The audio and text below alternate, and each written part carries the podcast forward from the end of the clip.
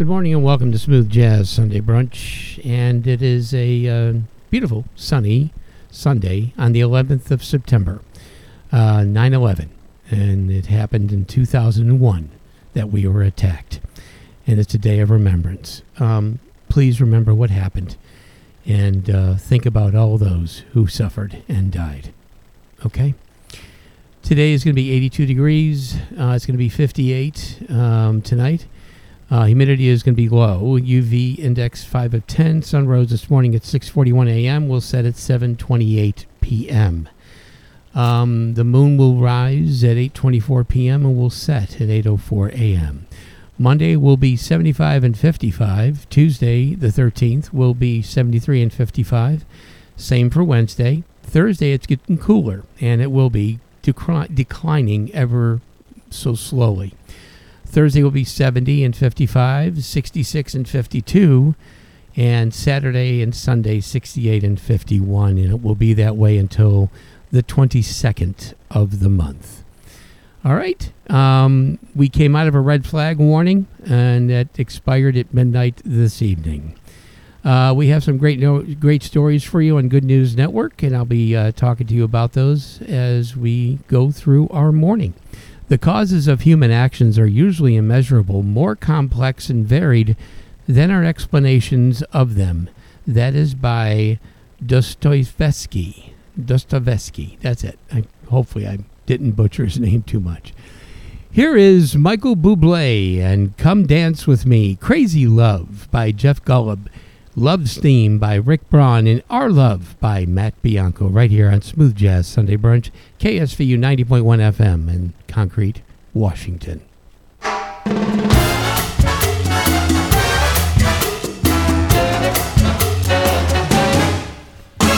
Hey there, cutes, put on your dancing boots and come dance with me.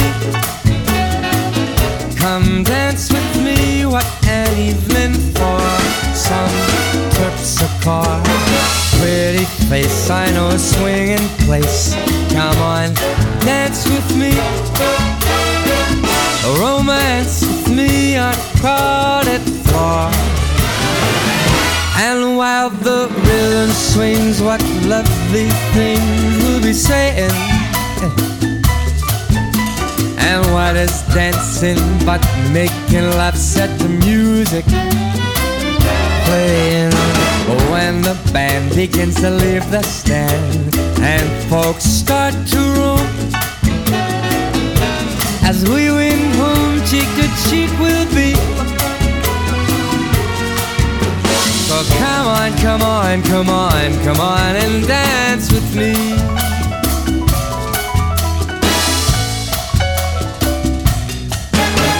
Hey there, sweet, throw on those Latin cleats and come dance with me. Oh, what I mean is come on and my let's a cha cha cha, leave a split and do the bongo bit. Come on, dance with me, romance with me, ooh la la la la. I don't care what it has, cause that jawbone jazz makes me move it. And they charade when the band starts to groove it, they prove it. Come on by, cause we're all set to fly. And I'll let you lead. If that's agreed, you know where I'll be. So come on, come on, come on. Come on, come on, come on. Come on, come on, come on. Come and dance with me. We'll do the cha cha cha. Ooh, the merengue. We're gonna tango.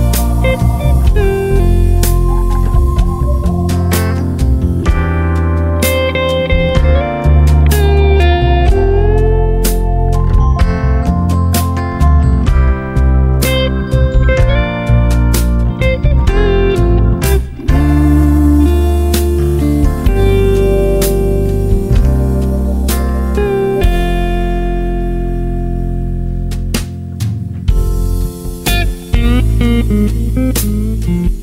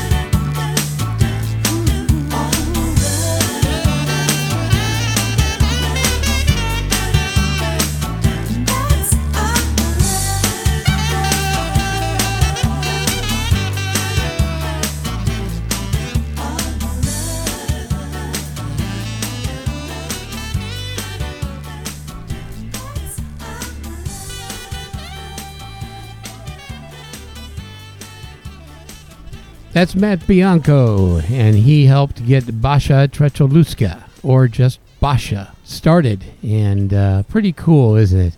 He's a great musician, and uh, he's got a good band. So, anyway, um, a mythical Welsh kingdom drowned by the sea could have existed according to glacier research and a famous map. This is kind of an interesting story. A mythical kingdom lost to the sea as part of a Welsh tradition dating back to medieval period could have really existed according to new evidence on evolution of the Welsh coastline. The research started with the earliest surviving map of Great Britain on which two islands are depicted in Cardigan Bay in West Wales which no longer exist today. Several versions of the legend exist. An article from BBC dated in 2012 explains the oldest can be found in the Welsh fable history called the Black Book of Carmarthen. It goes something like this In the land of Cantre Gwaelod, there was a country named Maes Gwynoddo. Or oh, let me restate that, restate it. Gwyddno, G Y G W Y D D N O, Gwyddno. Okay? The site of the kingdom of Meirionydd, ruled by a man born 520 CE named Gwyddno Garanhir. Sounds something like Lord of the Rings, doesn't it? Or Longshanks. So fertile was the land that there had once been one acre said to have produced as much as four on the mainland. A dike kept the sea from flooding Meirionydd, and a sluice gates at the low tide were opened to drain the land of water, which were closed again at high tide.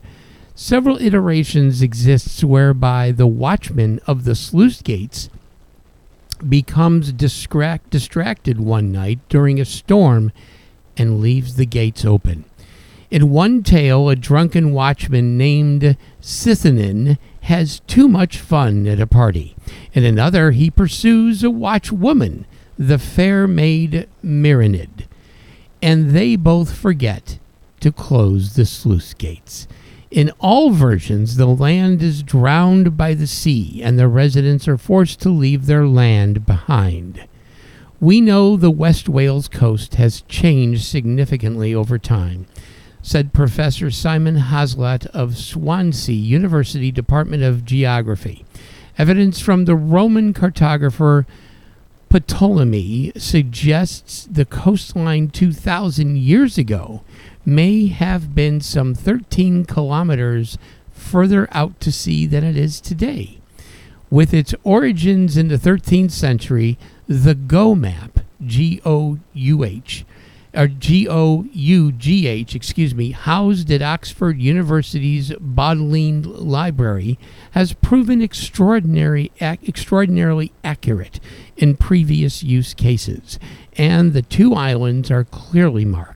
One is between Aberystwyth and the other is be- uh, between Aberystwyth and Aberdovey and the other is between Barmouth and to the north. Hasworth and his team suggest that the islands could be remnants of a low lying landscape underlain by soft glacial deposits laid down during the last ice age. Since then, forces of erosion have worn away the land, reducing it to islands. Before these two were worn away and disappearing by the 16th century. It's a beautiful story, a great tale. We love stuff like this, don't we? You can go read more about it and the Black Book of Carmarthen in later folklore on the goodnewsnetwork.org. Let's get into our next set of music. Here is What the World Needs Now is Love by Wes Montgomery, Bittersweet by Peter White, Bossa Love by Peter Pearson. And right here on Smooth Jazz Sunday Brunch.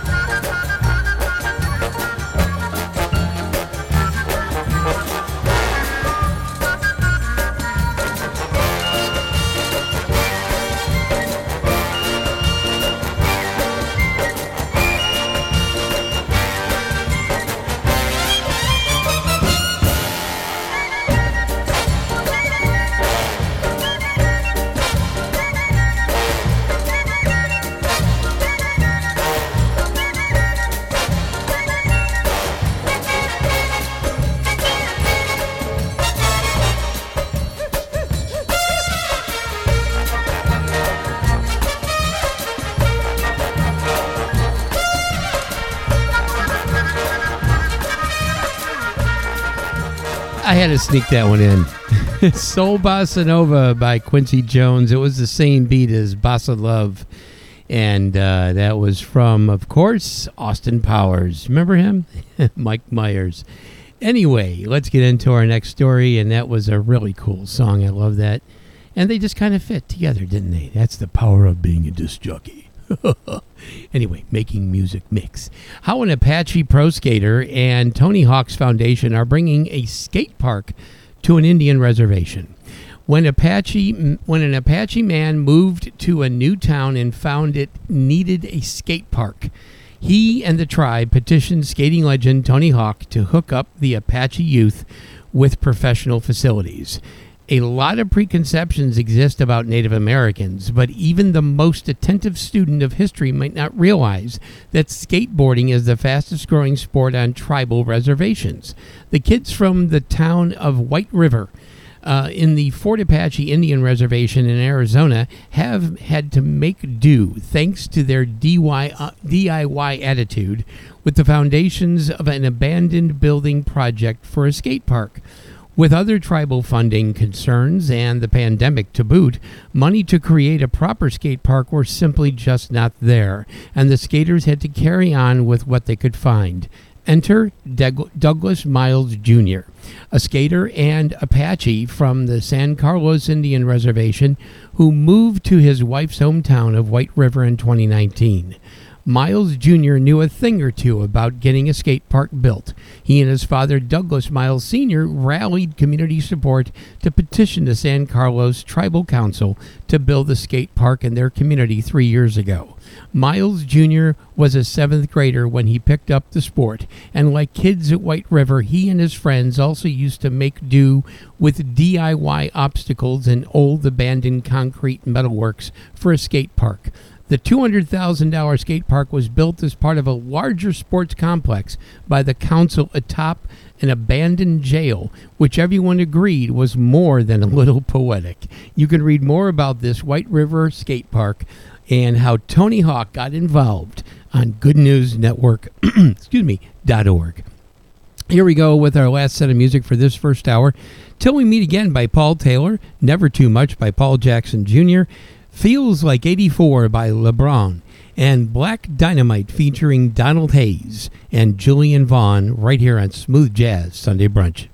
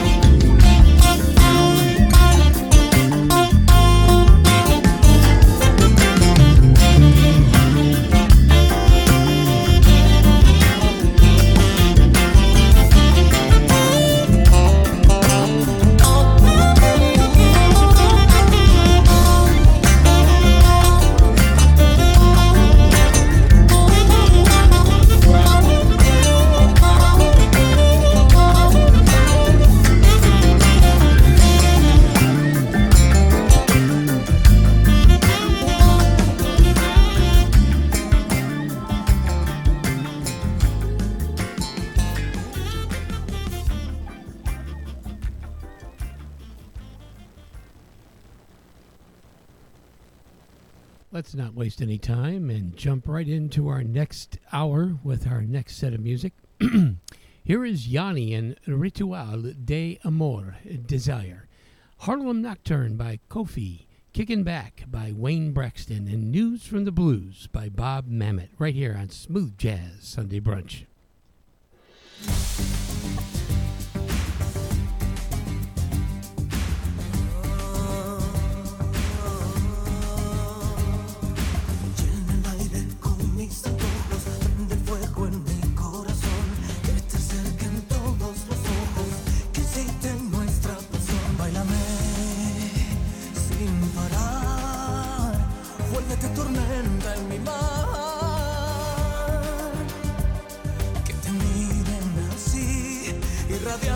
Come on.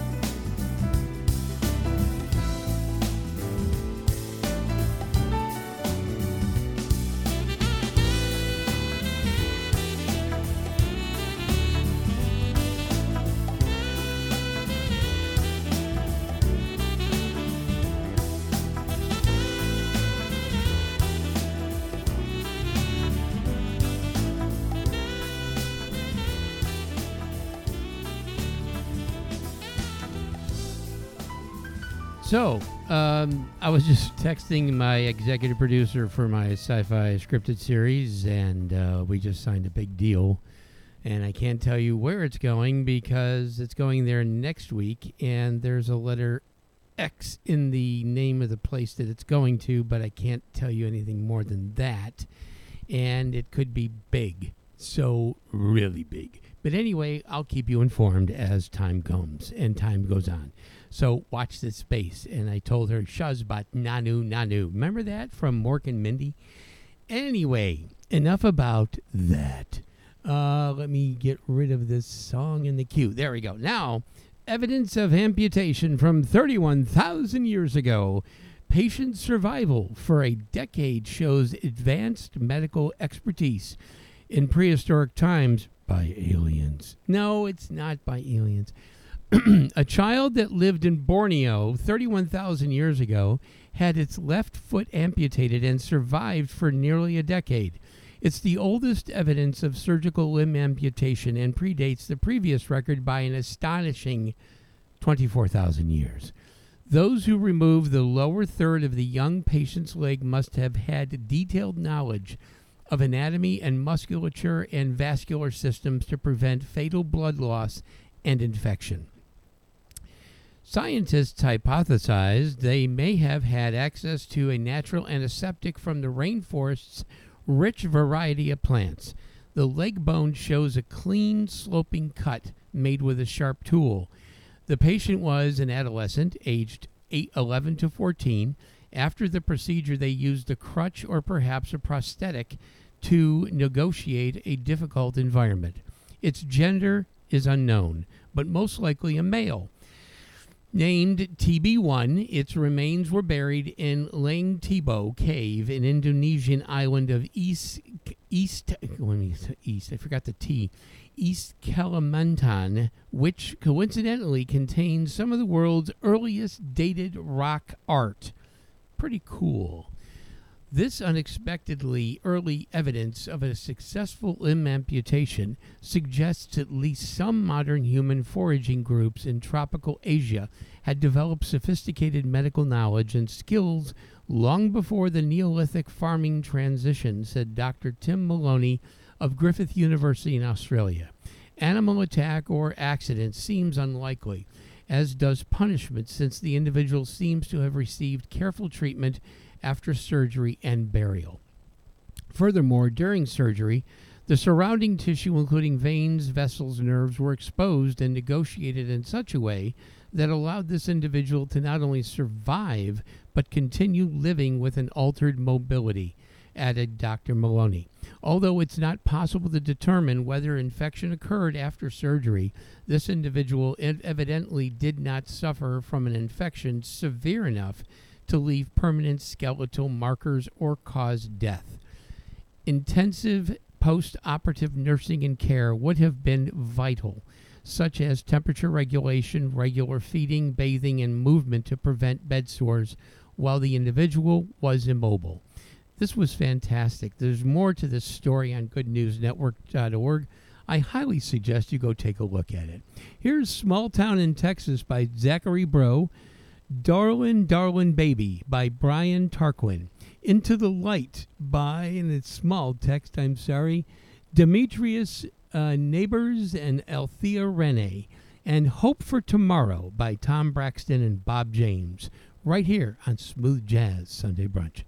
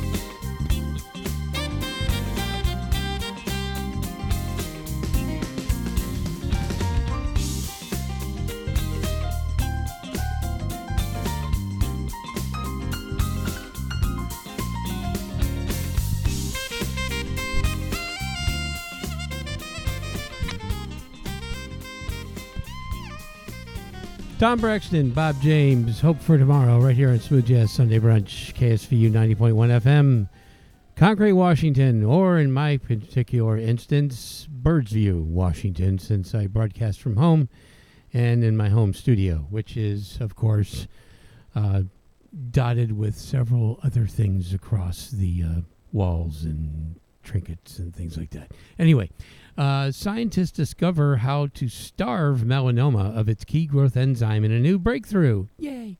Um, scientists say new treatments for the most severe form of skin cancer could be developed now that they've made a major breakthrough, discovering a way to inhibit a key growth enzyme in melanoma.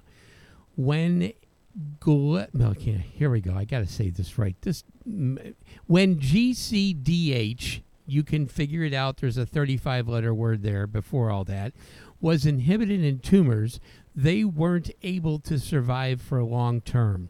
Potentially, this is because it's a key source of food, but also it triggered a protein called NRF2. There is no long 25 or 35 letter word before that. To acquire an inability to suppress cancer. GCDH deprivation is now being theorized as a potential treatment, both through targeting pharmaceuticals in the case of GDH inhibitor or as a dietary intervention. In the study, we used genetic approaches to inhibit GCDH, which provide the proof of concept to search for small molecules inhibitors, says Sachin Verma, PhD, a postdoctoral researcher in the Zeev Ronai lab in Stanford and first author of the study. Indeed, we are actively searching for potential drugs that could inhibit, it, inhibit GCDH, which would be candidates for novel melanoma therapies. Starvation as a treatment and or cure for a variety of different cancers has been explored in oncology as tumors grow fast but require tons of energy. Tumorous cells eat a lot of sugar, Remember the old saying, bugs love sugar, but also dine on the growth factors produced through protein consumption. This could be something like IFG1, another acronym which I have no idea what it means, or GCDH, which the researchers have discovered is especially needed in melanoma, such that it alone, among six key enzymes utilized by the tumors, caused it to stop spreading. GCDH is critical in healthy persons for absorbing tryptophan and lysine. Remember tryptophan? That thing that the turkey does when we eat it makes us fall asleep. They are two essential amino acids critical for dozens of processes in the body. You can read more about GCDH, uh, LIGF1, or the other acronym, which really has no meaning, NRF2. goodnewsnetwork.org. And that concludes our stories for today. Uh, oh, my goodness. Acronyms LOL, RFOL, W. I won't say that. Uh, straight up here by Michael Manson. No relation to Charles, of course. Uh, just in featuring by Justin Lee and uh, Gerald Albright. Awakening featuring Kirk Whalum with Keiko Matsui right here on Smooth Jazz, GCDH RF12, and uh, LOL 5. Smooth Jazz Sunday Brunch.